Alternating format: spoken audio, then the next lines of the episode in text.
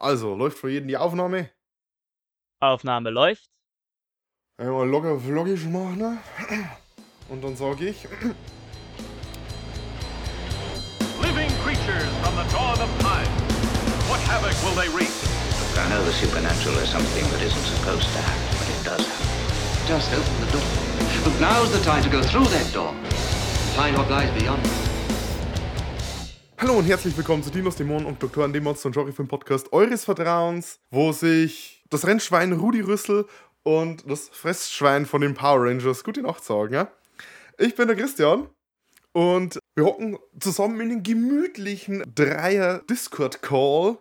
Zusammen, ähm, natürlich mein, mein Co-Host, der Philipp. Wie gesagt, mein Philipp. Hallo. Bist, hallo. Du bist mein Philipp. Und als Gast wirklich gerne wieder begrüße bei uns ist der Armin Reindl. Servus. Danke, servus. Bin froh, mal wieder da zu sein. Das war jetzt eine Folge, bei der du dabei sein musst. Ja. Haben uns ja auf Twitter schon als die Nummer 1 Ja, ähm, Razorback-Fans etabliert. Nummer 1 Razorback-Fan und Nummer 2 Razorback-Fan von Twitter sind jetzt hier versammelt. Und wie ihr dann jetzt wahrscheinlich schon erschlossen habt, geht es um den Film Razorback, Kampfkoloss der Hölle von 1984. Ein australischer Kultklassiker. Und Armin, unsere Internetfreundschaft geht ja auf den Film zurück. Ja, stimmt irgendwie. Das war das erste, wo wir jemals äh, miteinander geschrieben haben. Also ich glaube, gefolgt bin ich dir davor schon. Ich weiß gar nicht, wer von uns zuerst ähm, ein Bild gepostet hat von äh, der Razorback DVD. Klar. Ich weiß gar nicht. Einer von uns beiden hat auf jeden Fall dann darauf reagiert mit äh, I see you're a man of culture as well. Ja, ja. Ich, ich, was, ich glaube, ich glaub, es warst du. Entweder du hast es einfach gezeigt oder ich habe gerade die DVD bekommen und du hast damit äh, mit deinem eigenen Bild geantwortet. Das war eins von den zwei. Ich bin sicher, du hast die DVD vor mir gehabt. Ich war einfach mal auf einem Flohmarkt äh, glücklich. ja, ich, ich hatte schon seit äh, zig Jahren. Ja. Als ich so angefangen habe, den Podcast zu machen und so Filme rauszusuchen, hey, was kann man machen, habe ich schon von Anfang an gewusst, wenn wir Razorback ins Programm nehmen, muss der Armin mit dazu. Und äh, aus dem Grund hocken wir jetzt hier so schön zu dritt. Aber bevor wir uns ans Eingemachte machen, spielen wir noch ein kleines Spiel. Und äh, zwar äh, leite ich das Spiel jetzt erst einmal mit der Frage ein. Armin. Ja. Hast du mal Ultraman angeschaut? Irgendeine der Ultraman-Serien? Teilweise. Teilweise?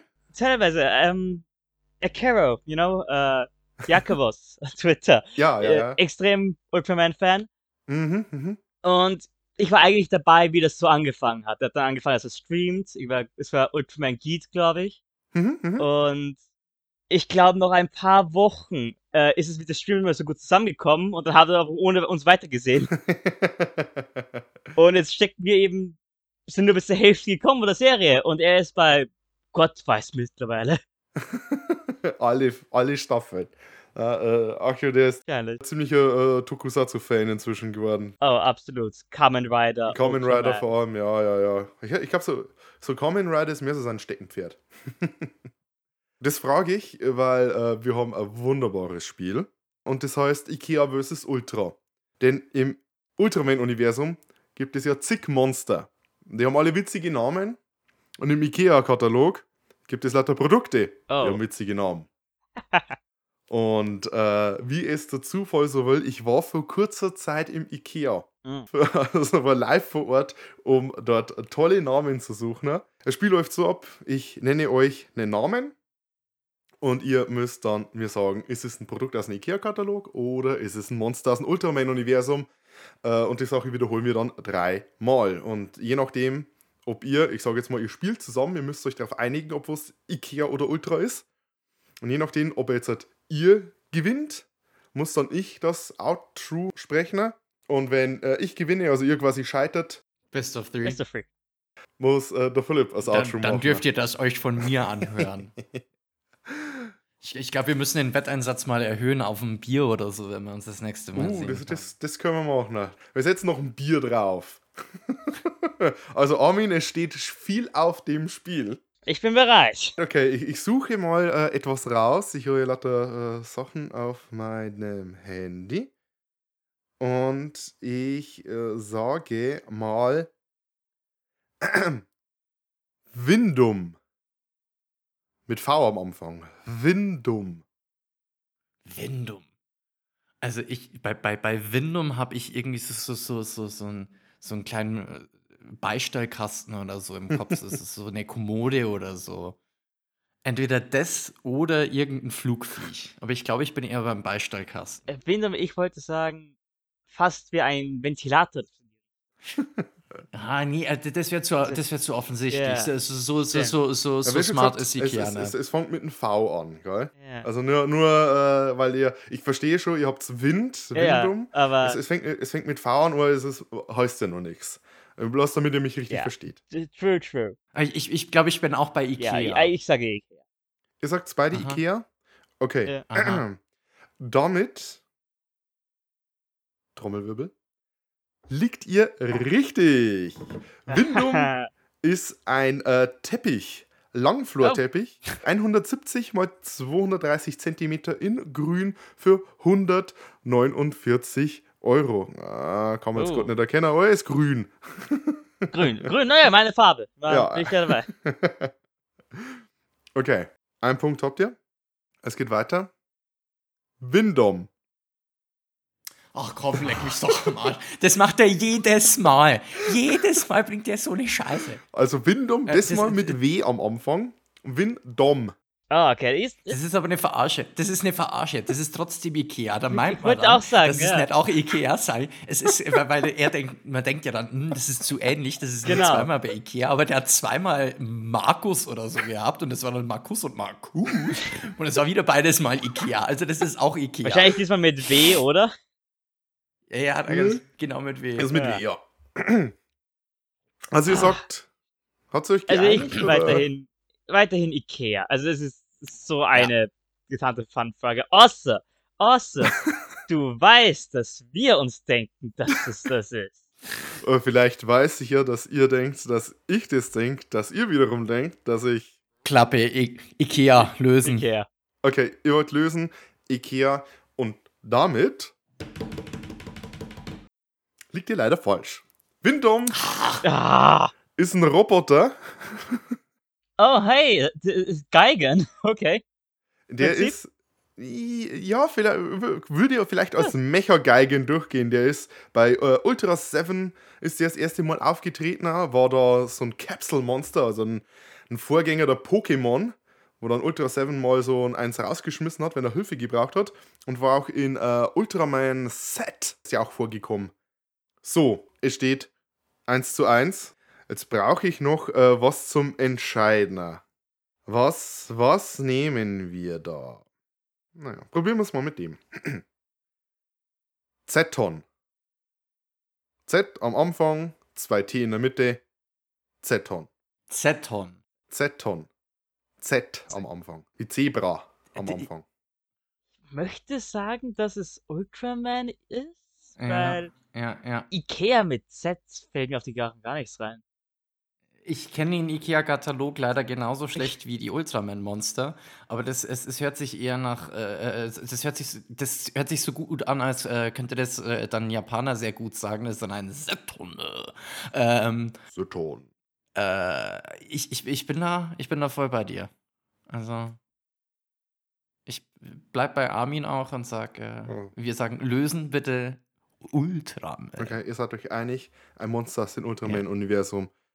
Und Ja. damit liegt ihr richtig. Seton ist eins der klassischsten Ultraman-Monster. Es ist in der letzten Folge der ersten Ultraman-Staffel aufgetreten. Es hat unsere äh, Zuhörerin, die äh, Alexandra, die hat mal gebeten, dass ich das mal einbaue.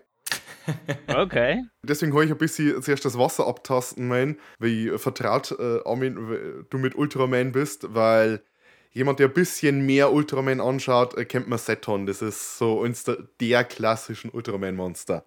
Okay, dann muss ich halt Kero nachfragen, ob ob's er schon weiß. Das ist äh, äh, auch äh, sehr Pokémon-mäßig, weil das sagt auch seinen Namen selber. Das taucht auf und sagt Seton. Okay, äh, damit habt ihr dann gewonnen, äh, trotz meiner Irreführungsversuche.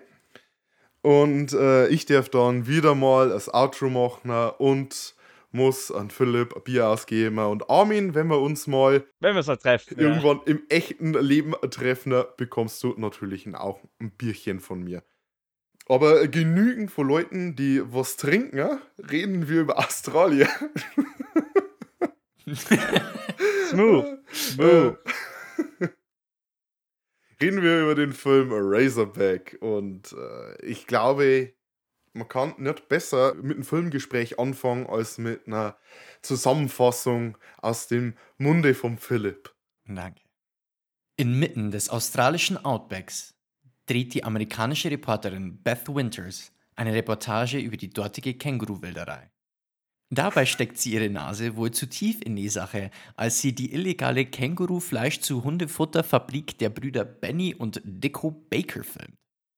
Das komplett durchgeknallte Baker-Gespann drängt Beths Auto von der Straße und versucht sie zu vergewaltigen, als eine kolossale Wildsau angreift. Die Brüder türmen. Doch Beth endet tragisch als Schweinefutter. Bald darauf trifft ihr Gatte Carl im Outback ein. Er will herausfinden, was tatsächlich mit seiner als verschollen geltenden Frau geschah. Auf der Fährte seiner Frau heuert er undercover bei den Baker-Brüdern an und wird auf deren Kängurujagd mitgenommen. Den Ausflug bezahlt er fast mit seinem Leben. Zurückgelassen von dem Baker-Duo kann er sich nur knapp vom Riesen Razorback und dessen Rotte retten. Am Rande seiner Kräfte und am Rande des Wahnsinns wird er von der jungen Forscherin Sarah aufgelesen. Diese stellt ihm auch Jake Cullen vor, der seit Jahren den Monster Razorback jagt. Da die dumme Sau seinen Enkel auf dem Gewissen hat. Dank Karls Ortsangabe kann Jake endlich den monströsen Paarhufer ausfindig machen. Jakes Jagdgewehr kann der Sau zwar wenig anhaben, aber zumindest trifft er sie mit einem Treckerprojektil. Die Baker-Brüder treten dann jedoch wieder auf den Plan. Um zu verhindern, dass ihre frevelhaften Taten gegenüber Beth ans Licht kommen, brechen die Kängurujäger dem alten Jake die Beine und überlassen ihm dem Razorback. Karl kommt den Bakers trotzdem auf die Schliche. In Rachestimmung krallt er sich Benny. Indessen verfolgt Sa Sarah den Keiler zur Futterfabrik. Dort treibt auch Crazy Dicko sein Unwesen. Kurz nach einer Auseinandersetzung zwischen ihm und Karl zerfleischt die Sau Dicko und fängt danach an, die Firma zu zerlegen. Karl schafft es schlussendlich, den Kampfkoloss der Hölle in den Fleischwolf stolpern zu lassen, wo dieser zu feinem Hack verarbeitet wird. Karl, das tötet Schweine! Oh Gott. Oh. Du dumme Die dumme Sau. Ja, Razorback von 84, ein, ein Kultfilm. Der ist damals mit, auch mit relativ wenig Budget gedreht worden und äh, war der Durchbruch für einen Regisseur, der davor hauptsächlich Musikvideos gemacht hat. Und der damit unzufrieden war, immer bloß Musikvideos zu machen. Das war der Russell Mulcahy? Mul- Mulcahy? Armin, weißt du, wenn man den ausspricht? Ah. ah, ich hab's vorhin erst gesehen. Äh, McKay, Ah. das hört sich richtig an. Russell McKay. Also, der war in den 80ern, war der ganz groß im Musikvideo-Business. Der hat angefangen, Musikvideos zu drehen, bevor es den Begriff Musikvideos eigentlich richtig gegeben hat. Der hat für Elton John so gut wie alle Musikvideos gemacht. Der hat für Duran Duran, für Queen, für Billy Joel, ACDC. Für ACDC, ja, der hat äh, das berühmte äh, Video Killed the Radio Star Musikvideo gemacht. Also, das war der Regisseur für Musikvideos. Wir haben einen österreichischen Gast. Er hat das Video Jenny! Quit Ah. living on dreams für Falco äh, gedreht. Ah, Legende. Und Danke für den ja, Ohrwurm. bitte, gern geschehen. Damit äh, Ice Ice Baby vom letzten Mal abgelöst wird. Und äh, Razorback war so seine Chance, dann mal einen Spielfilm zu drehen. Richtig, den Durchbruch damit hat er nicht geschafft. Das war dann erst ein bisschen später, als er die Chance bekommen hat, für den Film Highlander Regie zu führen. Und das ist bis heute wahrscheinlich sein am meisten gefeierter Film, zumindest im Mainstream. Heutzutage, also in den letzten 20 Jahren, hat er hauptsächlich so Sachen für den TV gemacht. Er hat eine der Scorpion King Filme gedreht und einen der Resident Evil Filme, äh, Extinction, glaube ich. Hm. Also sein, seine Glanzzeiten sind ein bisschen äh, vorbei. Äh, nichtsdestotrotz hat der Mann ein Auge für ein äh, tolles Bild. Und das hat er in seinen Musikvideos bewiesen und ich glaube wahrscheinlich in Razorback fast noch mehr wie in Highlander. Also stilistisch, würde ich Stilistisch sagen, Razorback über Highlander, ja.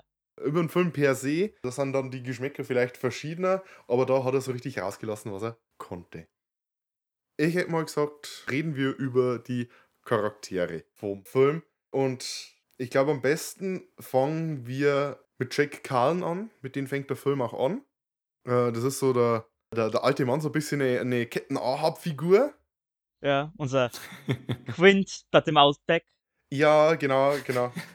Ich, ich glaube, ich, ich weiß nicht, wen, aber der Film ist auch so ein bisschen verkauft worden als Jaws on Land, wie halt Ja. so ziemlich jeder äh, äh, Killer-Animal-Film, der nicht im Wasser spielt. äh, Jake Cullen ist gespielt worden von Bill Kerr. Der ist eigentlich ein geborener Südafrikaner, aber ich glaube, in äh, Australien gibt es auch eine große Population an äh, aus Südafrika stammenden Weißen. Wenn man den Film anguckt, vor allem äh, mit der Eröffnungsszene, meint man eigentlich, dass der jetzt die Hauptfigur ist. Mhm. Ja, Ist, Ist er nicht. nicht. Aber meint mal. man glaubt's aber. Er wird dann abgelöst als zentrale Figur von der Beth Winters, gespielt von der Judy Morris. Die ist eigentlich Australierin, spielt aber im Film eine Amerikanerin. Und äh, für geschauspielert hat die wenig. Ich habe ein bisschen mal geguckt, was die sonst so gemacht hat. Äh, die hat ihre größten Erfolge tatsächlich als Drehbuchautorin erlangt. Die hat nämlich mit äh, George Miller zusammengearbeitet, also ein Mad Max Mastermind. Ah. Sie hat die Drehbücher für Happy Feet und äh, Schweinchen Babe in der großen Stadt geschrieben. Ah, Also einen anderen Schweinefilm. die inoffizielle Razorback-Sequel. ja. Ich hätte am Anfang eigentlich Babe sagen sollen und nicht den Schwein Rudi Rüssel.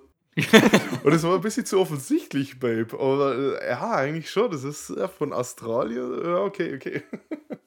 Man meint am Anfang, dass jetzt Beth so die Rolle der Hauptfigur übernimmt, aber dann auch wieder Pustekuchner.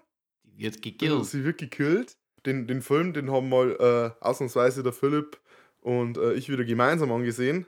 Und da habe ich dann gleich den Vergleich gebracht. Das ist wie ein Psycho. Das ist so eine klassische, äh, wie die Janet Leigh- in äh, äh, Psycho, die dann halt in der Dusche stirbt, wo man auch zuerst meint, das ist die Hauptfigur und dann so, hups, nach der Hälfte vom Film tot. Und jetzt geht es mit einer anderen Figur weiter. Die andere Figur ist ihr Gatte, der Carl Winters, gespielt von Gregory Harrison. Der hat viel im TV gemacht. Der hat anscheinend irgendeine Arztserie gehabt. Äh, Die Produzenten haben einmal einen äh, Jeff, äh, wie heißt er? Nicht Jeff Goldblum, der andere Jeff, der, der Big Lebowski. Bridges. Der Jeff Bridges, ja, sie haben gedacht, der Jeff Bridges könnte die Hauptrolle spielen, aber dann haben sie gedacht, naja, der ist nicht Star genug, wir nehmen lieber Gregory Harrison, weil der in einer bekannten äh, äh, Serie mitspielt. Wie viel da dran ist, das ist also die Casting Calls, das sind ja immer, da werden ja hunderte Leute äh, äh, irgendwie in Erwägung gezogen äh, und ich glaube, da ist bei solchen Sachen ist dann immer viel, oh, einer der Namen, der ist dann später tatsächlich ein großer äh, Schauspieler geworden, wobei Jeff Bridges zu dem Zeitpunkt auch schon äh, die Hauptrolle gespielt hat in ein paar großen Filmen, also in King Kong von 76 hat er da auch schon die Hauptrolle gespielt, also weiß nicht, warum er sich für Gregory Harrison entschieden hat, weil ich weiß nicht, wie findest du den so als dann Hauptfigur? Unsympathisch. ähm, na, ich finde, er hat gut genug rübergebracht. Zweckdienlich, hätte ich gesagt. Ja, ja, gut, gut, gut genug ist eigentlich ein gutes Wort. Also, also unsympathisch ist vielleicht ein bisschen Ja. harsch, aber halt nicht wirklich so richtig sympathisch. Ich weiß auch nicht, ob er das sein sollte. Ich glaube, Jeff Bridges hätte da die Rolle ein bisschen, bisschen besser verkauft. Der, der ist wenigstens so ein sympathischer Ruffian. Mhm. Der ist dann, der ist zwar ein Arsch, aber irgendwie so ein. Ich Ja. verstehe dich. Also nicht, dass ich jetzt nicht, dass ich jetzt in äh, Gregory großartig schlecht reden wollen würde, aber Äh, Er ist jetzt nicht so wirklich die Sternstunde des Films. Ich finde da Bill Kerr als äh, Jake Calm, als Lead-Charakter wäre der äh, vielleicht besser gewesen. Zumindest hier so in der Besetzung. Also, auf jeden Fall die äh, ikonischere Performance für die zwei. Genau, ja. äh, Auch wenn ich persönlich Bill Kerr genauso sehr mit Animal X äh, in Verbindung bringe. Animal X? Und stell dir vor, so kryptide Serie, ja, Bigfoot und was auch immer, ja. Ja, ja, ja. Aber Australien. Äh, es war sehr übertrieben. Ursprünglich war es eine Serie mit so ziemlich, oh, wir haben drei Stories erzählt so ungefähr. Mhm. Und dann haben es mit Bill so ein Animal X Natural Mystery Unit gemacht, ja. Wo es ein wenig mehr ins, ähm, ein wenig X-Faktor, nicht, nicht X-Faktor, na, ähm, Akte X. Akte X. Ähm, Ah, äh, kann man es vielleicht mit der Tremors-Serie vergleichen, wo am Anfang auch über die Graboiden geht und dann auf einmal auch äh, andere irgendwelche Monster auftauchen. ne? Ich meine, es ist immer noch, es geht immer noch um Kryptiden, nur halt ist der Ton extrem anders. Es ist Ah, so. sehr so, ah, äh, Kühe, die länger leben und äh, große Katzen in Australien. Und nachher ist, oh, unsere Agenten sind im Feld und suchen den Chupacabra. und Der jetzt in Australien Kerr. unterwegs ist. nicht in Australien, sie international. Ach so, Aber international. Okay. Von okay. Australien gemacht. Und Ah, Bill Kerr, richtig das äh, Scenery Chewing, übertriebene. Aha. Schau dir mal an, es ist. Animal X sagst du. Okay, kommt Ja. auf die Liste. rein mal zum Ansehen. Äh, Wann, wann ist das gedreht worden? 2000 die die ist ja 2004 bis 2006 äh, für Natural Mystery Unit. Okay, ah, okay. Man fühlt es. ja, ja, also Early TV-CGI-Viecher, wa? Äh, man sieht wenig CGI, aber es ist halt. Dir vor, Monster Quest irgendwas, wo es Reportagen machen, nur halt. Dann war das irgendeine Government äh, Organization auf die Art. Es ist schwer zu beschreiben. Ah, das, das hört sich genau nach Es meinem ist- Stuff an. Eine interessante, eine interessante Mischung von Genres, würde ich sagen. also, Aber die Intro, aber- Intro ist ein Banger. Schicke ich dir dann. bitte. Also, ich, ich, weil wir jetzt von ik ikonischen äh, äh, Darstellungen gesprochen haben, also es, am ikonischsten muss ich ehrlich gesagt sagen, fand ich immer noch äh, David Arg als Dicko Baker. Also, Der hier am meisten seine Acting-Muscles äh, spielen hat lassen, beziehungsweise die exzentrischste Figur des Films spielt. und wer auch immer den, dessen deutsche Synchro gesprochen hat. Wow. Müsste man umfragen. Wer hatte denn so eine kicksige Stimme? Wahnsinn. Ah, Einfach richtig ja. gut. Also die Baker Brothers, die waren. Also es so far wie es ähm, mit Schurken so Horrorfilmen geht. Genial. Prinzip genauso gefährlich, genauso verrückt wie das Schwein selbst. Ja, also Ma- das, das man, ist, man liebt es, sie zu Schlimmer. hassen. Schlimmer. Ja, ja, Ja. ja, Es ist so, äh, die beiden wirken wie aus den Mad Max-Filmen entlaufen. Oh, Ja. sind, sind vom anderen Set äh, entkommen Ja. und in Razorback reingestolpert. Absolut. Wirklich? Also, äh, das haben wir aber auch schon während des Films gesagt. Also, am Anfang hat das ja alles schon ein bisschen Mad Maxig ausgeschaut mit den ganzen Kisten, die sie sich so ein bisschen selber zusammengeschraubt haben.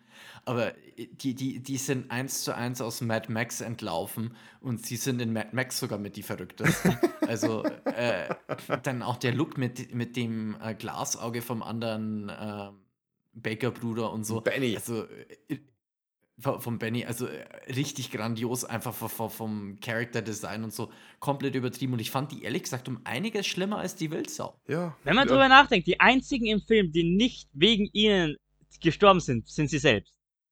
Weil ich mein, Beth und ähm, Jake sind eigentlich beide we wegen ihnen gefressen worden, Ja, wenn man drüber Ja. nachdenkt.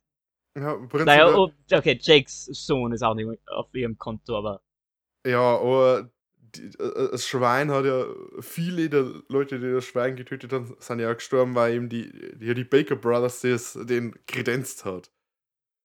Genau. Ähm, ja, also Ja. der, äh, vor allem hier Dicko, David Arger, äh, der komplett unhinged ist, ist auch äh, jemand, der, wie schon gesagt, der wirkt wie aus einem Mad Max-Film entlaufener. Er hat aber in einem anderen australischen Kultfilm äh, mitgespielt. Das war äh, BMX Bandits, wo die Nicole Kidman ihr Debüt gefeiert hat.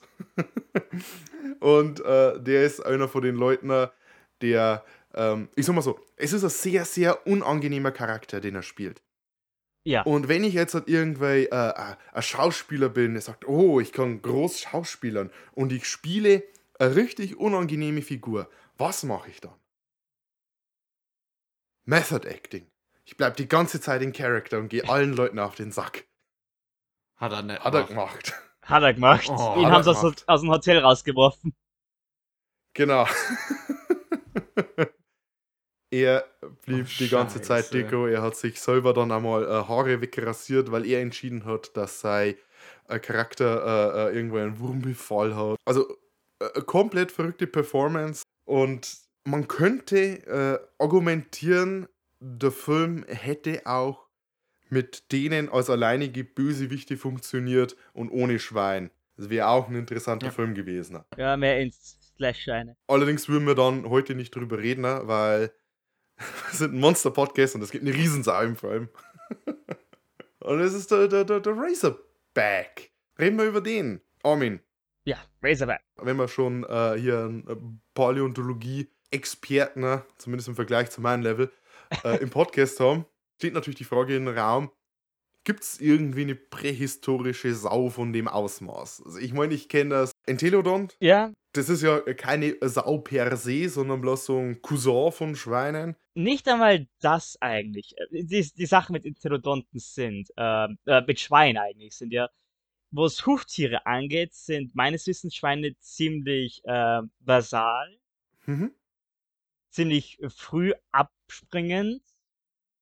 Ähm, also man hat eben Paarhufer, dann hat man eben die Kamele, dann hat man die Schweine und dann hat man eben alles andere, deine Ziegen und Hirsche und dann eben auch die Nilpferde und Wale. Mhm. Und Nilpferde und Wale können eben näher zusammen als wie alle anderen Huftiere. Und irgendwo in dem Bereich befinden sich dann eben auch Entelodonten und möglicherweise auch äh, Andrewsarchus. Ähm, Mhm. das stellt sich noch heraus. Wenn mal besseres Material wäre, ist auch super. Ja. Aber ja, Entelodonten sind auf jeden Fall interessant. Für die Zuhörer, der Androsaurus, der wird in den ganzen äh, Dokus immer als das Schaf im Wolfspelz bezeichnet. Was jetzt auch keine besonders gute Umschreibung ist. Und das äh, äh, Entelodont wird immer so als Hellpig bezeichnet. Was jetzt auch nicht wirklich besonders zutreffend ist. Das sind halt so Spitznamen, Ja. die hängen geblieben sind. Genau. Ja, ich meine, Entelodonten könnte man auch von allein viel reden. Sind zwar nicht mit Schweinen verwandt, aber halt irgendwie doch ähnlich, äh, oberflächlich zumindest. Hm. Sehr interessante Gruppe, sehr große Gruppe auch von den äh, Körpergrößen. Ich meine, Deodon, Paraentelodon, glaube ich, soweit ich weiß, noch größer, mit ihren Ja. großen knochigen Auswüchse. Ja, da Ah. reden wir ja dann auch von Tieren, die so groß werden wie das Monster im Film. Also Genau, vielleicht nicht also in der. Masse, vielleicht nicht, weil hier der Razorback im Film, der ist ja ein, wie ein Auto, also wie, wie ein, wie ein auch, Rhinoceros. Ja, äh, Rhinoceros, ja, wird er im Film, glaube ich, also bezeichnet. Aber gibt es dann noch halt ein richtiges Schwein, eine, eine, eine wahre Sau? Ja, also Schweine. Schweine. Ich habe nämlich reingesehen. Ähm, mir sind drei Ding, drei Gruppen sozusagen eingefallen, die eigentlich wert zu erwähnen sind. Mhm. Ähm, erstens einmal in Sachen von bringt Dinge um. Natürlich, Schweine sind Allesfresser. Also, wa was sie fressen, ist ihnen egal. Aber wir haben eine Gruppe von Schweinen, die, soweit ich zumindest weiß, ähm, eher aufs Laufen und aufs Fleischfressen aus sind. Die äh, Sunny Feridae. Okay. Ähm, which, äh, also ich weiß, eine Gattung war in ähm, Afrika, die andere, glaube ich, Europa, Asien. Sehr interessant. Ähm, einziges Ding ist, sie sind zwar lang, langbeinige, laufende Fleischfresser, soweit wir glauben zumindest, Mhm. aber sie sind nicht sehr groß.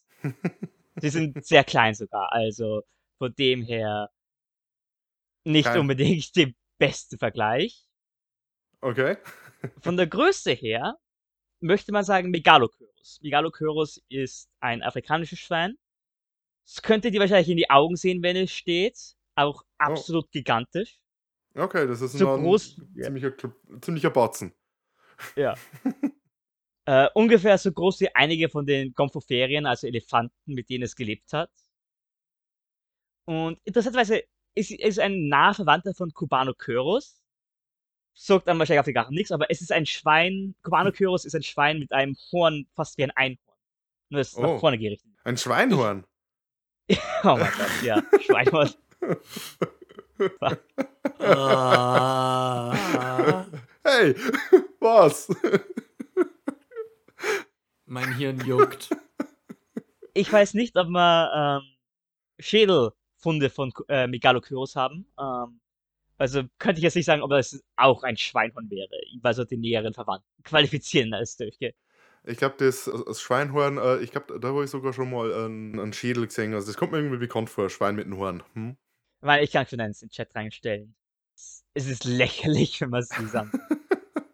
Das schaut, das schaut aus, bei uns von den Viechern, die Peter Cushing und der ähm, Doug McClure in äh, der sechste Kontinent bekämpfen. oh Gott, ja. also, ja, Megalokyros hat auf jeden Fall die, die Größe richtig hin. Und einen möchte ich noch erwähnen, von der Größe zwar weniger äh, imposant, aber eher mit die Stoßzähne. Äh, Metridiochörus. Viele Chörus, äh, wie man das sieht. Mhm, mhm, ähm, ist nicht so groß wie jetzt der Megalochörus natürlich. mhm. Ähm, ich glaube trotzdem ziemlich beeindruckend würde man sehen. Aber es sind halt die Stoßzähne. Äh, die Metridiochörus. Ich schaue, ob ich ein Bild von Joshua finde. Äh, Ich wollte gerade sagen, du hast mir auf Twitter mal, äh, wenn wir darüber geredet haben, drei Bilder vom äh, Joshua Knüppe geschickt mit beeindruckenden Schweinen. Ich habe schon gefunden, was ich suche. Ja, genau das. Ja. Bild, das ich, äh, das will ich dann auch posten. Das schaut aus wie von äh, einem Heavy Metal Album, das Cover. Also Aber es ist sogar als T-Shirt verkauft. sau gut. Macht ihr das als T-Shirt? Äh, muss ich dann mal nachschauen. Ja, aber das geht ja schon so in die Richtung von dem, was man im Film sieht. Genau, also wir haben jetzt da unsere Fleischfresser, unsere Riesen und unsere massiven Stoßzähne. Nur eben auf drei verschiedene Gruppen aufgeteilt. Fusion. Aber, ja, genau. aber äh, in, in Australien heimisch sind ja eigentlich keine Schweine, zumindest nicht, ähm, Nicht einheimisch. nein. nicht einheimische. Eingeführt. Gibt es das ähnliche Schweineproblem wie eben auch in die USA? Sprich, das sind alles äh, ausgewilderte Schweine und Schweine können ja an sich auch ziemlich groß werden, zwar bei weitem nicht so groß wie äh, im Film gezeigt. Und Schweine können auch verdammt gefährlich werden, bei weitem nicht so gefährlich wie im Film gezeigt. Aber äh, trotzdem sind das auch Tiere, wenn man so in der Wildbahn hierzulande ein Wildschwein oder so über den Weg läuft, sollte man lieber als Weite suchen oder Abstand halten. Ne? Besonders wenn dann noch kleine Schweinchen, kleine Frischlinge mit dabei sind. Das mögen die Bachen, die Müttersäue überhaupt nicht, wenn dann Leute denen zu nahe kommen. Da hab ich eine kleine Anekdote. Dann bin ich mal mit dem Fahrrad unterwegs gewesen, nachts. Oh. War halt in äh, Nachbarort, da bin ich keine Ahnung, halt 15, 16 oder so gewesen, also ich halt noch kein Auto gehabt habe. Und dann der Rückweg nach äh, der Party, an dem man sich halt mit Freunden getroffen hat, durch den Wald durch und dann auch eine Strecke, die durch ein paar Maisfelder durchgeht. Und da ist mir die Pumpe schon gegangen, wie ich von beiden Seiten überall das Grunzen gehört habe. Und da bin ich in die Eisen gestiegen, so schnell war ich glaube ich mit dem Fahrrad noch nie unterwegs. also eine Sau ist, die, die kann ich über den Haufen rennen und äh, sind meistens in Gruppen unterwegs und das ist halt einfach ein kompaktes Muskelpaket. Mein Fahrlehrer hat dann später mal gesagt, wenn du mit einem Schwein kollidierst, das ist so, als würdest du gegen eine Waschmaschine fahren. Weil das ist schwer, das ist kompakt, das ist Niedriger Schwerpunkt. niedriger Schwerpunkt. Wie schon gesagt, einfach äh, Kontakte mit dem Schwein außerhalb von Hamburgern meiden und selbst beim Hamburger sage ich inzwischen nein. Abgesehen jetzt vom echten Schwein, reden wir mal über das Fake-Schwein, das wir sehen. Das ist ja zur meisten Zeit eine schöne Schweine-Animatronik. Hat aber auch das Problem, dass er ein bisschen, oft ein bisschen steif daherkommt, was halt an der Sache liegt, dass, wenn es sich bewegt hat, auf so einem Stahlrahmen war, mit Rädern unten dran. Ich glaube, die haben, lass mich nicht lügen, ich glaube, sieben, sieben, glaube ich, habe ich gelesen, unterschiedliche animatronische Schweine gehabt. Teilweise nur der Kopf äh, auf eben dem Metall-Autowagen, mit dem sie rumgefahren haben. Sie haben auch eine Ganzkörper-Animatronik gehabt, die sogar die Beine bewegen konnte, mit der man eben Szenen zeigen wollte, wie das Schwein rumläuft. Das ist quasi vorne auf der Gabel von den Gabelstapler gewesen. Und es hat die Beine bewegt und es hat sich bewegen können, hat aber anscheinend richtig kacke ausgesehen. Hat eine Viertelmillion gekostet, das Ding zu machen. Der Regisseur hat es gehasst. Ich glaube, im ganzen Film sieht man eine Sekunde oder sowas lang äh, diese Animatronik. Und es gibt einen äh, überaus überzeugenden Effekt, den sie auch leider nicht so viel eingesetzt haben. Sie haben sich eine große Sau gesucht, eine echte Sau, und dann ein Kostüm für die Sau gemacht. Mit so voll überzogen, so einen, einen Buckel raufgesetzt, Latexhauer und äh, haben die rumlaufen lassen. Ähm, es gibt eine Szene, in der Beth durch ein Fernglas sieht und am Horizont die Silhouette vom Razorback sieht. Und das war eben diese Sau. Und nachdem sie die Szene gedreht haben, ist die Sau ins Outback gelaufen. Am nächsten Tag haben sie es wieder gefunden. Also, ich rede aus Erfahrung, irgendwas durch die Gegend jagen, was eigentlich nicht in der Gegend aber rumrennen soll. Nicht einfach. Ja, vor allem wenn es eine große Sau ist. Ja. Die da dann auch zeigen kann, wenn sie keinen Bock drauf hat, irgendwo rumgejagt zu werden oder zurückgeholt zu werden. Dumme Sau. Diesmal hau ich dich wirklich. ich finde, äh, vielleicht hätten wir das mit dem, mit dem echten Schwein in äh, ein paar Szenen vielleicht noch mehr äh, versuchen können. Aber äh, Regisseur, äh, wer, wer haben wir gesagt? Macaulay? Äh, ja. Der war irgendwie nicht so Fan davon, ja, Tiere für seine Filme zu verletzen. Deswegen, es gibt eine Szene, in der Jake irgendwie den normal großen Razorback erschießt und das haben sie dann einfach mit einer, mit einer Schlinge gemacht, indem sie das Schwein dann äh, zu Boden gezogen haben. haben lassen. Ja. Interessante, interessante Notsequenz zu Razorbacks in Australien. Ähm, natürlich, wie, wie, wie gesagt, an sich ein Problem für die Landwirtschaft, für die Natur. Aber, und das bringt irgendwie uns zu meinem vorherigen, ähm, meinem letzten Auftritt hier zu. Es gibt eine Gruppe von Tieren, denen die Razorbacks ziemlich gelegen kommen, und zu den Salzwasserkrokodilen. Ach, die haben jetzt mehr Futter. oder Genau, und die wachsen jetzt noch, die werden jetzt auch größer, ja, weil gerade in nördlichen Gebieten, wo sie mit den Schweinen zusammenkommen, ja, ah, lecker, fein. Hast du gerade gesagt, Salzwasserkrokodile werden. Im All, ja, im Allgemeinen die Population und auch von der Länge her besser gefüttert. Muss gesagt werden, ja. Ja, weil, weil das Einzige, was man braucht in Australien, sind noch größere Und Krokodile. noch mehr. ja, ich, bin, Mehr gut geht. Krokodilleder. ich bin Fan davon. Wenn man in den Sumpf geht, ist man selber schuld. Wenn Unbewaffnet. du in die Feeding Zone gehst, dann bist du eben Futter. Also in Salzwasserkrokodilen kommt es ganz gelegen. Und sie waren, ja, weniger Schweine, mehr Krokodile. Win-win in meiner Meinung. Die Krokodile machen als einzige wirklich effektiv was gegen die invasiven Spezies in Australien. Ja, genau. Naja, außer die Kröten, die uns einfach vermeiden. Dann s- s- sagt der Ellie, äh, sagt der Papa Crocker dann irgendwann, du dumme Sau, du, wer soll den Fraß hier essen? Ich versuche jetzt zu arbeiten. Ja, Übertreib's mal mit, mit, mit die Klaus Kinski-Zitate. Entschuldigung. Dann halte ich mich vielleicht ein bisschen mit die äh, Schweinewortspiele zurück. Ich habe mal ein bisschen geschaut Oh ja. du, äh, zu der Produktionsgeschichte des Films, weil das ist auch wieder relativ interessant. An Russell McCullough wird das zwar zugesprochen, wie äh, toll der die ganzen Szenen da äh, in Szene gesetzt hat, die ganzen Bilder. Ich glaube aber, dass äh, da oft auch vergessen wird, wen der als Kameramann dabei gehabt hat. Denn das war ein Dean Semmler, der halt auch bei Mad Max 2 gearbeitet hat und dann später in Hollywood Filme gemacht hat, wie äh, der mit dem Wolf tanzt, Last Action Hero und einen Super Mario Bros. Film.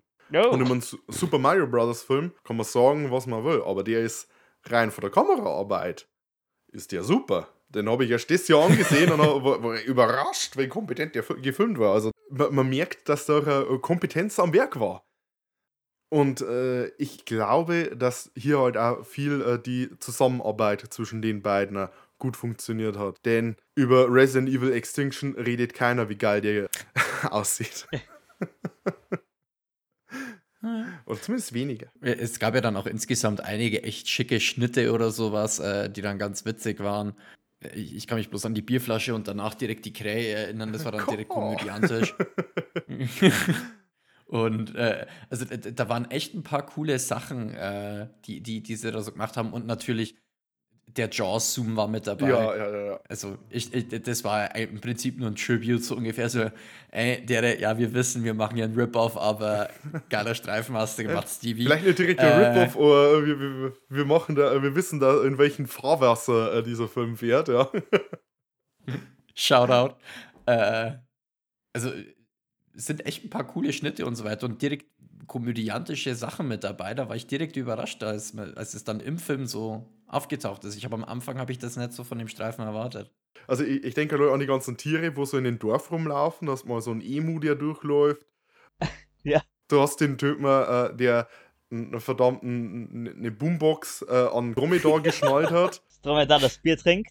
Ja, natürlich. Und die Dose frisst. Ja.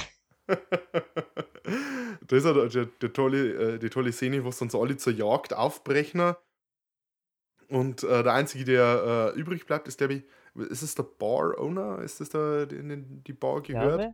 Ja, nein, nein, nein, der, Ja, der, der, glaub- der, der, schon. äh, der an äh, Karl äh, Auto zuvor ausgeliehen hat. Der ist, genau. Der bleibt übrig und alle fahren los. Und er, hey, nimm mich wer mit, nimm mich wer mit. Und keiner hat mich mitgenommen. Und dann ist da der Moment, äh, die, die Szene, in der er dann auf den Dromedar losreitet. Aber halt dann äh, leider äh, eine sehr fruchtlose Jagd, wo sie bloß irgendwo ein normales Schwein finden. ne? Hat das mit dem Tracker nicht wirklich funktioniert. Die Sache mit dem Tracker, die hat mich dann auch ein bisschen erinnert an den Film Tremors. Vor allem mit dieser. Ich weiß nicht, äh, was ist, was ist die Sarah eigentlich? Sie äh, macht Forschungsarbeiten, sie macht für, für irgendeine. Für ein College macht sie, äh, äh, überwacht sie die Razorback-Population. Und äh, sie hat so den Tracker und so die ganze so, oh, junge, hübsche Studentin, ähm, die dann Love Interest wird, die äh, hier im Outback rum äh, oder halt hier in der Wüste rumläuft, macht Forschung, die dazu führt, dass man das Monster orten kann, ist sehr äh, Tremors-mäßig. Also das hat mich äh, schon stark dran erinnert. Wobei natürlich Tremors erst fünf, sechs Jahre später gedreht wurde. Ich finde, äh, S- Sarah äh, so ein bisschen als überhastete neue Love Interest, in die er sich verschießt, der Karl, während er noch so den, den Tod seiner eigenen Frau erforscht, ist. Weiß ich auch nicht, wie geschickt das ist. Ja, stimmt. äh, Vor allem ist das auch nicht wirklich organisch, das kommt irgendwie sehr gezwungen rüber. Ja, ähm, äh, Sarah haben wir, glaube ich, die Schauspielerin noch gar nicht äh, erwähnt. Das war die Archie Whitley. Und die hat auch in äh, Mad Max 2 mitgespielt. Da hat sie ein, ein weißes Schweißband und so einen lustigen äh, Zopf. Und die war, ich glaube, zwei oder drei Jahre zuvor. Mad Max 2, der Road Warrior, wie er in die USA geheißen hat. Was Razorback auf jeden Fall beweist, ist, dass so ein, man könnte fast sagen, 0815 Tierhorrorfilm hat er verdammt geil ausschauen gehabt. Und das ist also so der Claim to Fame von dem Film. Und das ist wahrscheinlich, ich glaube, ich habe irgendwo gelesen, so ist der am besten aussehende Film über ein Killerschwein, den du je sehen wirst. Ja. Nicht, dass da so viel äh, äh, Rivalen gibt für den Titel. Ja, also wir haben zuvor den Film Boar angesehen, der ist da auf jeden Fall raus. Ne, der hat ja auch zu wenig Rauch. Mehr Rauch. More More smoke.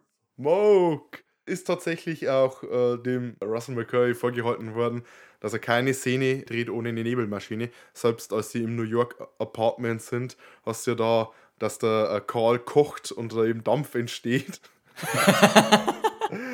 Es, es war aber auch schon wirklich auffällig. Also du hast ja wirklich immer, egal ob die Sau, oder, äh, also die Sau hast du immer schon erahnen können daran, dass jetzt ein fetter Nebelspann. Ich weiß nicht, äh, gibt es in Australien viel Nebel? Ich war noch nicht dort. Ich kann es mir nicht vorstellen. Keine Ahnung. Es gibt anscheinend zumindest viele Rauchmaschinen.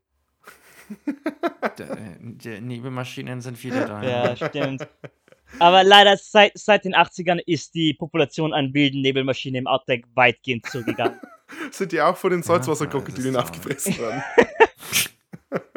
Auf jeden Fall. Man, man hat fast keinen Rauch in Rogue gesehen. Ja, Also, das stimmt, das stimmt. Rogue, da ist zu viel Wasser gewesen. Äh, Wasser, der dort quasi den, den Rauch Äh, absorbiert, absorbiert das, ist. Ja, ist dann erst im, im Outback Ja. draußen, da ist dann staubiger. Da äh, kann sich dann der Rauch besser halten. Mhm. Da leben dann auch die Rauchmaschinen. Ja, ja, wa- wa- was er auch gemacht hat, ist äh, hinter irgendwelchen Sachen einen Scheinwerfer hinstellen. So diese, diese von, von hinten Beleuchtung durch äh, den Rauch oder durch den Nebel. Oh ja, der blaue Mond. Das sieht halt, das sieht halt immer toll aus. Es gibt eine Szene, in der zwei Monde zu sehen sind. Ah ja. Ja, äh, waren versehen anscheinend. Also sie wollten den künstlichen Mond filmen, haben halt nicht mitbekommen, dass der echte Mond auch noch in Frame ist. Ja, macht nichts, sieht cool aus. Ja, es ist sowieso von der Dream Sequence, also. Genau, das ist unmittelbar äh, bevor der trippigen äh, äh, Traumsequenz, in der er dann äh, äh, seine, sein ganzes ja, Musikvideo-Wissen ausgepackt hat, weil das wirkt wie aus so ein 80er Synthwave-Musikvideo. Ja, vor, vor allem mit dem scheiß Pickup-Truck, der im Baum ist, den ich am Anfang überhaupt nicht bemerkt habe. Das ist mir mittendrin, ist mir aufgefallen, warum, warum ist eigentlich ein Pickup im Baum? Sowas kommt zustande äh, bei äh, so Flashfloods. Da kann mal ein Auto im Baum hängen bleiben. Aber so hoch und so weit draußen im Outback vermutlich nicht. Aber so die ganze Sache mit dem schon fast cartoonigen äh, äh, Schlucht, an der er vorbeigeht, das ist Pferdeskelett, das aus der Erde herausbricht. Mit der steilen Fliese. Mit der steilen Mähne da. ja, das ist sehr, sehr avantgarde. Äh, das ganze Setting, das, die ganze Aufmachung. Der Soundtrack. Ja, es ist alles äh, sehr, sehr stylisch und eben auch in dieser Halluzinationsszene, wo er so allein durch die Wüste wandert, eben ja, einfach sehr künstlerisch. Ich, ich finde aber, der Film ist ja, hat ja insgesamt einiges, das er dann ein bisschen over the top zieht. Also, äh, ich, ich finde es auch zum Beispiel extrem, wie pervers die äh, Leute im Outback von Australien einfach nur als inzestiöse, äh, verdruffte Suffbrut dargestellt werden. also, ich meine, die Baker-Brüder sind ja schon ein ganz besonderes Beispiel, aber bis auf Sarah und den einen Typen, dem das halbe Haus weggezogen wird, äh, glaube ich, halten dann nicht allzu viele Leute irgendwas von Hygiene oder so. Ja, äh, ich meine, Sarah, Sarah tut ja im Film offensichtlich auch duschen. Nice. äh, ja, tut sie. Ähm, beim Rest bin ich mir nicht so sicher. Ja, zumindest Dicko nicht. Das hat eine richtig staubig, dreckige Stadt und die Bewohner davon passen dazu. Passen einfach ja. rein, aber mich, mich macht das einfach immer noch fertig, dass am Anfang von dem Streifen Dicko ernsthaft vor Gericht befragt und als Experte zur Beratung dazugezogen. Wieso? Ja, Du hättest jeden anderen aus der Bar nehmen können, der wäre mindestens genauso qualifiziert und maximal ein Zehntel so verrückt. wenn es schon einer von den zwei ist, dann, dann doch Zumindest wenigstens. ist der Benny, ja. Ja, wenigstens Benny, Mann. Der hat nur ein Auge, der ist raus. Übrigens, damit ich es nicht vergesse, äh, der Schauspieler, der Benny spielt, das habe ich zwar schon in der letzten Folge gesagt, das ist Chris Haywood, der ist dann auch in Boar mit dabei gewesen. Und hat da auch einen verrückten Typen, im, der halt im Outback lebt, gespielt. Also passend. ähm, aber das ist auch wieder so einer der Effekte jetzt äh, beim Bro mit einem Auge. Äh, das habe ich erst wirklich später gecheckt, dass das. äh, ihm, ihm wird ja auch mal in die Augen geleuchtet, so. Also, das ist ein komischer Effekt. Und dann leuchten die Augen in unterschiedlichen Farben. Das sah auch affencool aus. Zu dem Zeitpunkt weißt du da nicht, ist es jetzt einfach bloß äh, nach dem Motto, hey, das sieht geil aus, das ist Avantgarde, oder ist es gewollt, also ist es realistisch? Und naja, später siehst siehst dann etwas deutlicher, dass er ein Glasauge hat oder zumindest so ein trübes Auge, so ein verschleiertes Auge. Aber der, der Film, der steckt halt voll vor solchen Shots. Als der Jake äh, hier diesen äh, Benny stellt äh, und ihm so die, das Gewehr ins Gesicht hält und der Benny so eine verspiegelte Brille anhat und man halt genau einen Jake sieht mit dem Gewehr in der Spiegelung der Brille. Das ist halt, ja, geil. Ja. Das ist, da hast du jemanden am Start, der weiß, was er macht. Wie muss eine Szene aussehen, damit sie gut aussieht. Ich habe mal noch nachgeguckt, was der Film für ein Budget hatte. Und das waren ganz, ganz knappe 5,5 Millionen australische Dollar. Also vielleicht damals 3 Millionen US-Dollar oder 4 Millionen. Um es mal äh, zu vergleichen mit Filmen, die im äh, selben Jahr erschienen sind. Da hat es so Sachen wie Star Trek 3 auf der Suche nach Mr. Spock, der hat 16 Millionen gekostet. Gremlins war 11 Millionen. The Neverending Story waren 27 Millionen. Und äh, Dune, natürlich auch großer Film im Jahr 1984, 45 Millionen. Also Dune hat vermutlich über das Zehnfache gekostet von äh, Razorback. Und man sieht es Razorback nicht an, dass der im Vergleich zu den anderen Filmen so low budget war. Als Russell McCulley den Film im Kasten hatte, hat er seinen Kumpel äh, Elton John den Film gezeigt. Elton John hat gesagt, super Film, mag ich. Das Studio, die Produzenten waren da nicht ganz so berauscht davon und haben gefordert, dass da ein paar Gewaltszenen rausgeschnitten werden, weil der Film relativ blutig war. Hat dazu geführt, dass Beths Tod sehr gekürzt wurde. Als wir den Film angesehen haben, hat der Philipp gesagt, so, oh, das ist jetzt irgendwie komisch, die Beth hüpft irgendwie vor einem Punkt im Auto rum, also wird immer ganz wild hin und her geschnitten. Das ist wahrscheinlich der Hauptgrund davon. Jakes Tod wurde auch äh, stark gekürzt. Die Sau hätte ihn eigentlich komplett das, Ge äh, das Gesicht abbeißen sollen. Was auch äh, sehr schockierend ausgesehen haben muss. Und auch äh, Dickos Tod, der wurde auch stark gekürzt. Alles drei Szenen, von denen ich auch der Meinung gewesen habe, als ich den Film angesehen habe. Vor allem äh, Dicko, äh, warum sieht man da so wenig davon? Und naja, Produzenten haben gemeint, Ähm, blutig, zu blutig, verkauft sich schlecht. Ja. Spoil Spoilerwarnung. Das sind Flop-Momente. Dann wissen wir wenigstens mal, wer schuld ist. ja, ja, ja. Äh, Es gibt da noch eine andere äh, äh, Anekdote zum Film. Sie haben angefangen, den zu drehen. Also, wie schon gesagt, äh, Macaulay ist dazugeholt, war, zu, dazugeholt worden. Das war ursprünglich auch ein Roman, aber letztendlich hat man sich nur so an die Basics vom Roman gehalten. Also, es ist jetzt keine sehr äh, originalgetreue Verfilmung davon. Allerdings, also, sie haben zum Drehen angefangen und haben einen Großteil vom Film im Kasten gehabt, wussten aber noch nicht, wie sie die Sau zum Schluss umbringen. Das Ende haben sie noch nicht gehabt. Das, ist, ging, das ging so weit, dass sie sogar eine Drehpause gemacht haben. Dass sie gesagt haben, okay, wir hören jetzt das Drehen auf, äh, denkt euch mal aus, wie wir den Film äh, zu Ende bringen. Äh, letztendlich haben sie dann ein Set der Fabrik in Sydney aufgebaut und haben dort äh, so das Finale hoppala hopp gedreht, noch schnell, indem sie dann das Schwein in den Fleischwolf reingejagt haben. Was auch ein bisschen überkl- äh, erklärt, warum also das Finale auch so ein bisschen, äh, vor, vor allem der Moment, in dem das Schwein ja eigentlich da reinfallen sollte. Das ist, das Schwein steht da, nächste Szene, das Schwein ist so mit, ragt bloß mehr mit dem Kopf aus dem Fleischwolf raus. Das, äh, alles, was ich über den Film gelesen habe, hat eigentlich alles erklärt, was ich so am Film vielleicht, äh, dem Film vielleicht kritisieren könnte. Weil wir gedacht haben, okay, das Ende ist irgendwie überhastet oder nicht richtig äh, durchdacht. Und so, ja, sie haben nicht gewusst, wie wie das Ende machen. Also sie haben es dann schnell irgendwie gedreht. Hm, macht das Ende jetzt nicht besser, aber erklärt, warum das so ist. So, also ich habe meine Talking Points jetzt so ziemlich durch. Robin, hast du da was zu sagen zum Film, bevor wir zu die Top- und Flop-Momente gehen? An sich habe ich nichts mehr zu sagen. Man. Beim Soundtrack finde ich genial, einer der besten, was so 80er Horrorfilme angeht. Sehr atmosphärisch. Aber ja, sehr atmosphärisch, sehr ins teilweise eine. Aber ja, also sonst fällt mir nichts mehr ein. Okay, dann sagen wir Top- und Flop-Momente. Philipp, mit was wollen wir denn anfangen? Mm, fangen wir mal mit, mit Flop. Flop-Momente, okay. Ähm.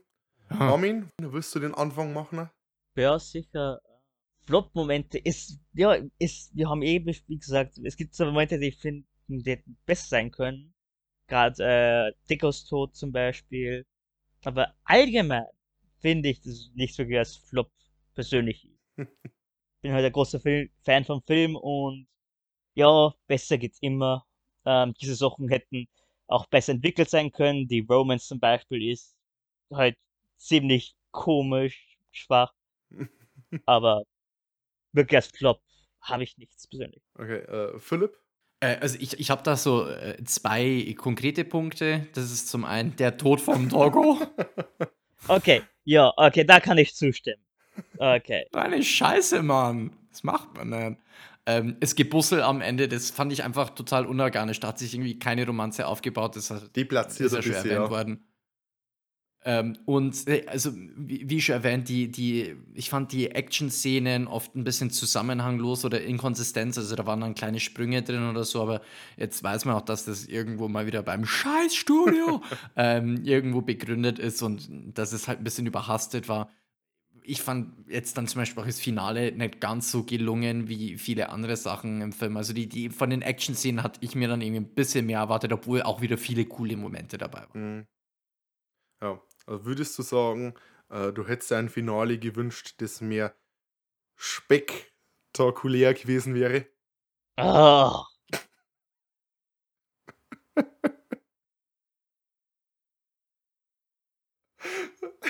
Sie. Was hast du denn als Flop-Moment? Also, also Flop-Moment. Ich finde es schade, dass das Schwein so steif wirkt. Weil wir sehen Szenen, denen das besser funktioniert. Eben mit, mit unserer verkleideten Sau. Und es gibt einfach etwas, was ich irgendwie nicht mag. Was bei mir die Illusion oft bricht, ist, wenn ich äh, sehe, wie ein Monster läuft und äh, es bewegt sich dabei überhaupt nicht. Es ist komplett gerader Rücken, wo man einfach sieht, es ist bloß eine Attrappe, die über eine Schiene gezogen wird. Das bricht bei mir die Immersion. Da habe ich es dann lieber, dass ich es gar nicht rumlaufen sehe oder nur eine Staubwolke oder sowas oder nur die äh, Geräusche.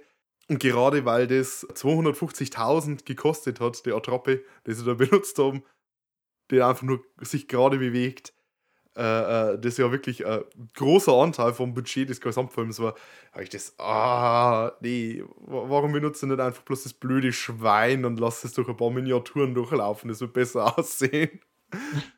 Also einfach bloß ein, ein, ein steifes Schwein oder beziehungsweise Schwein, wenn es sich so bewegt. Das ist ein bisschen so ein Quirk von mir. Und was ich theoretisch auch noch als Flop äh, anbringen könnte, ist, dass ich mir entweder gewünscht hätte, dass die Baker-Brüder ein bisschen mehr mit dem Schwein gemacht hätten, dass sie das Schwein wirklich benutzt hätten, um ihre kriminellen Machenschaften äh, zu beseitigen oder zu, zu verschleiern. Oder eben, dass das Schwein ein bisschen mehr im Fokus ist. Also an einen von den beiden Drehschrauben hätte ich gerne etwas mehr gedreht. Ich gesagt, geh ein bisschen mehr in die eine Richtung oder geh ein bisschen mehr in die andere Richtung. Dann, dann, dann wäre das ein bisschen, äh, äh, dann hätte es ein bisschen mehr bei mir rausgekitzelt. Aber das ist halt jetzt halt kein großes Jammern bei mir. Aber da hätte ich mir halt einfach ein bisschen mehr gewünscht. Dann können wir zu den Top-Momente übergehen. Armin, wirst du wieder anfangen? Ja, also Top-Momente, ich habe es bereits erwähnt, der Soundtrack passt perfekt, die Cinematography ist fantastisch.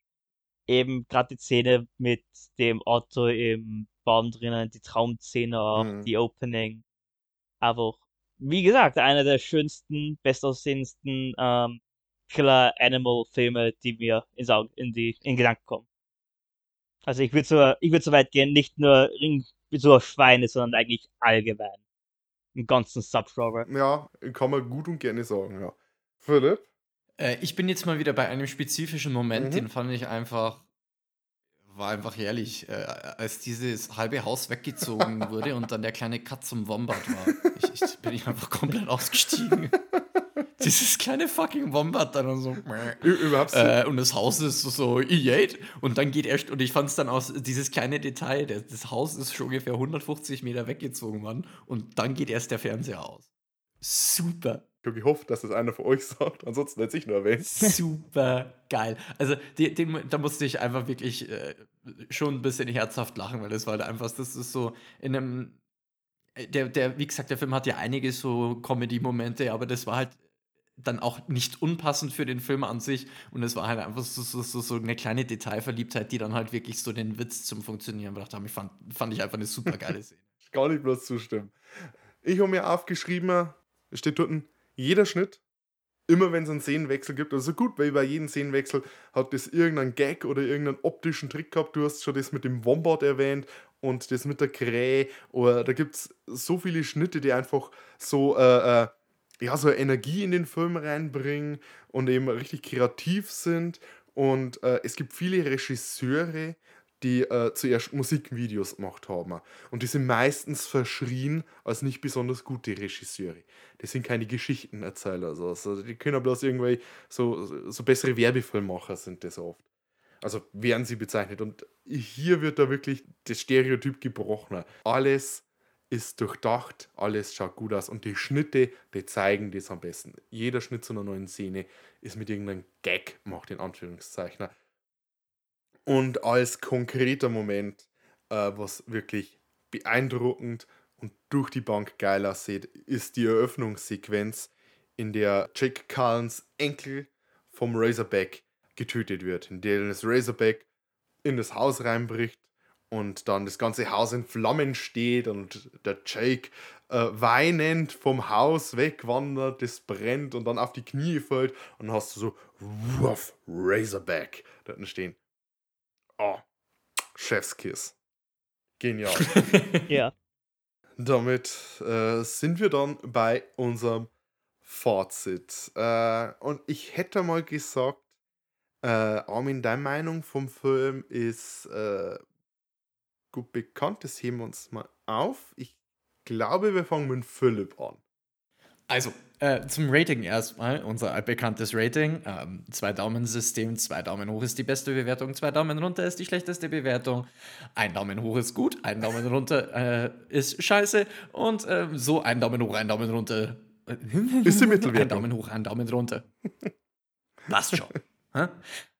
Ich gebe dem äh, Streifen ähm, einen richtig soliden Daumen nach oben. Für den zweiten hat es bei mir leider nicht ganz gereicht. Da fand ich einfach äh, ein bisschen die zusammenhängenden Action-Szenen, das hat mich doch ein bisschen gestört. Und ich, ich, ich weiß nicht, vielleicht muss ich den Film nochmal anschauen, damit ich den dann da anders wertschätzen kann, weil was mich auch so ein bisschen rausgehauen hat, war, dass äh, die Charaktere erst aufgebaut wurden und dann war das dann so die Beth, die auf einmal weg war und mit dem Jake, der so aufgebaut wurde als Hauptcharakter. Da will man sich mit dem so anfreunden und dann, ach ja, nee, das ist eigentlich auch bloß so so halb wichtiger Fuzzi. Ähm, mit dem Vorwissen kann ich den vielleicht nochmal anders ansehen, aber das fand ich irgendwie, hat mich ein bisschen von der Spur kaut bei dem Film. Aber ansonsten, ähm, wie schon erwähnt, sieht super aus. Ähm, spaßige Szenen, coole Go-Effekte auch so ein bisschen drin.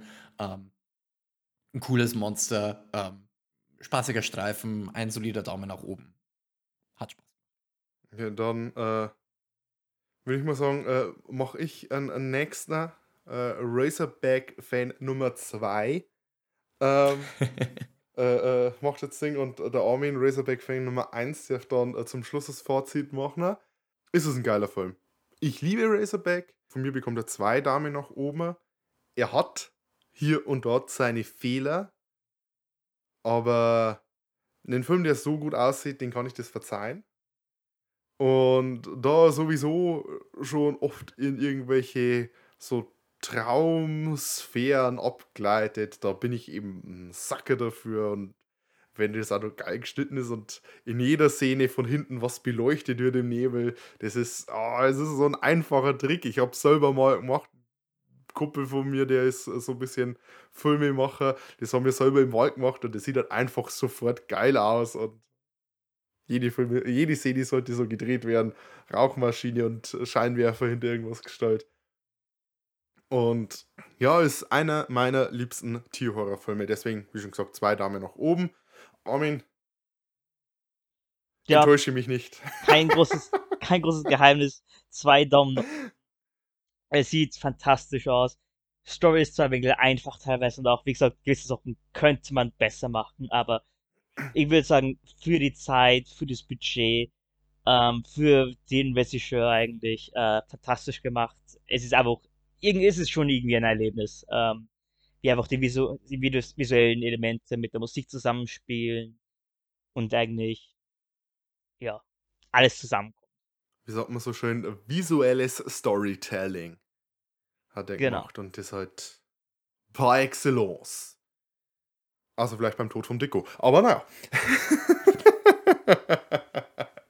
Das wurde ja rausgeschnitten. Hoffen wir also, dass es vielleicht irgendwann, früher oder später, einen Directors. Director's Cut gibt, eine Extended Edition, in der die ganzen äh, äh, Gore-Effekte wieder drin sind.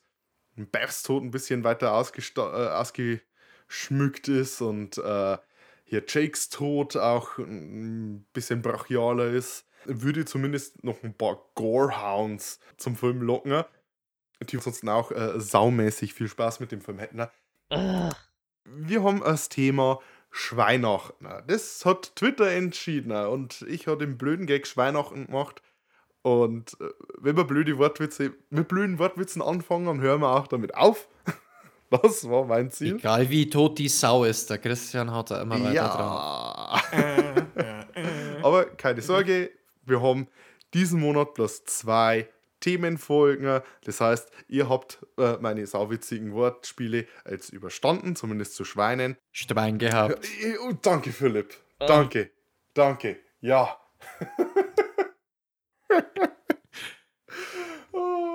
Lass die Sau raus. Komm, mach weiter. Äh, genau. Also von dem her sind wir mit Weihnachten fertig. Wir wünschen euch äh, schon mal jetzt äh, frohe Feiertage. Wir haben aber eine Folge dieses Jahr noch im Petto.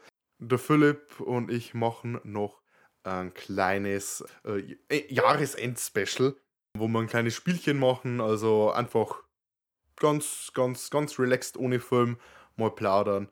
Ähm, das gibt's das nächste Mal. Ähm, bis dahin äh, bitte ich euch. Den inneren Schweinehund rauszulassen. ich höre von Philipp infiziert. Ja, me meine Wortwitze sind so ansteckend wie die Mal- und Clown-Seuche. Ja. Also, bis zur nächsten Folge bitte ich euch, ähm, beim Armin auf äh, dessen äh, Social Media Auftritt vorbeizugucken. Äh, Armin, sag mal, wo kann man dich finden? Was machst du? Lass mal ein paar Shameless Plugs da. Shameless Plugs. Ähm, noch bin ich auf Twitter. Wer weiß, wie es im Dezember aussieht, wenn das rauskommt. Ja. Ähm, Mastodon in äh, äh, sauropods.win. Die Gruppe von John Conway, also Paläontologie und all das Mögliche. Sehr gute äh, Äh, Instanz, ja. Sind sehr, ich glaube, ich Ja. folge da fast der kompletten Instanz. Äh, Tumblr unter anderem. Im Prinzip googelt meinen Namen und da wird mich schon finden. Und der Name ist Armin Ich- Reindl. DL am, Genau. Äh, am Ende, äh, kein E dazwischen. genau. Bei uns sagt man das äh, die katholische Variante. Habt ihr das auch? Okay, wissen wir so. Habt ihr das? Das ist. Na, wir kennen wir kennen es nicht, aber gut, bei uns ist halt katholisch die dominante Religion. ist, also. Oh ist, ja, ja, ist bei bei uns uns auch. aber bei uns praktisch auch. die, die evangelischen Namen, die sind immer die. Äh, evangelische Name wäre Reindl und die katholische wäre Reindl.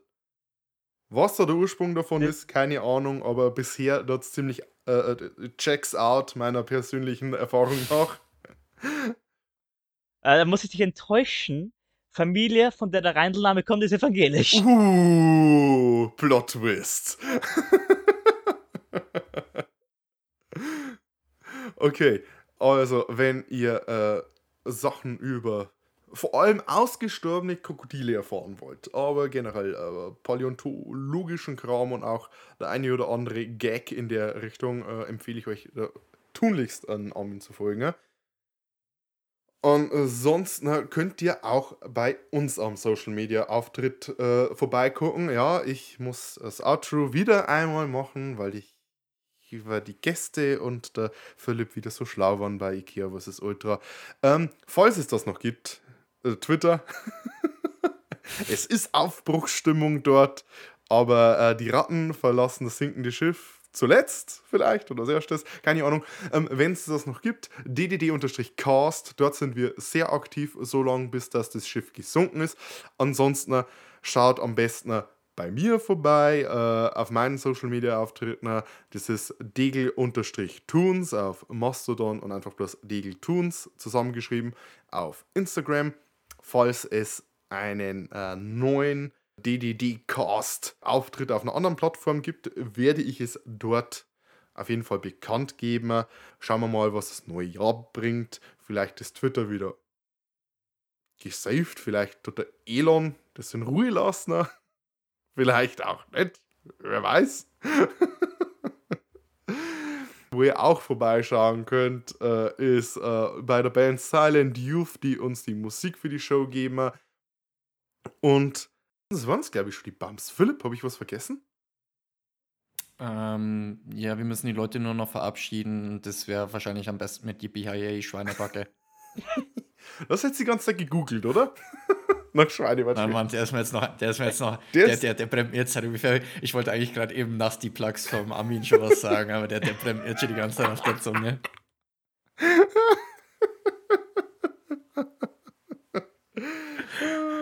Okay, also dann, ähm, wie schon gesagt, äh, danke fürs Zuhören, danke, dass ihr uns auf der Podcast-Plattform eurer Wahl bewertet. Das habe ich vergessen, genau. Und Servus, bis zum nächsten Mal. Tschüss. Auf Wiedersehen.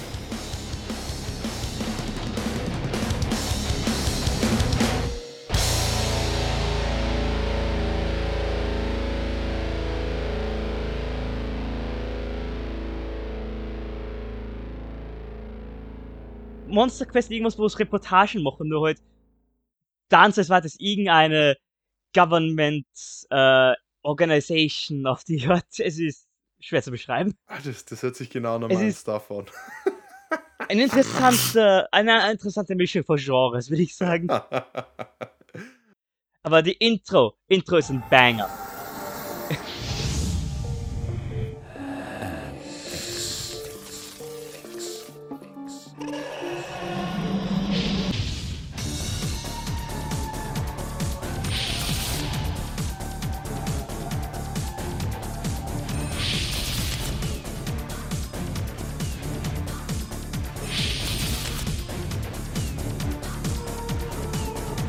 Stranger things in heaven and earth. And you're about to see one of them. Just be careful.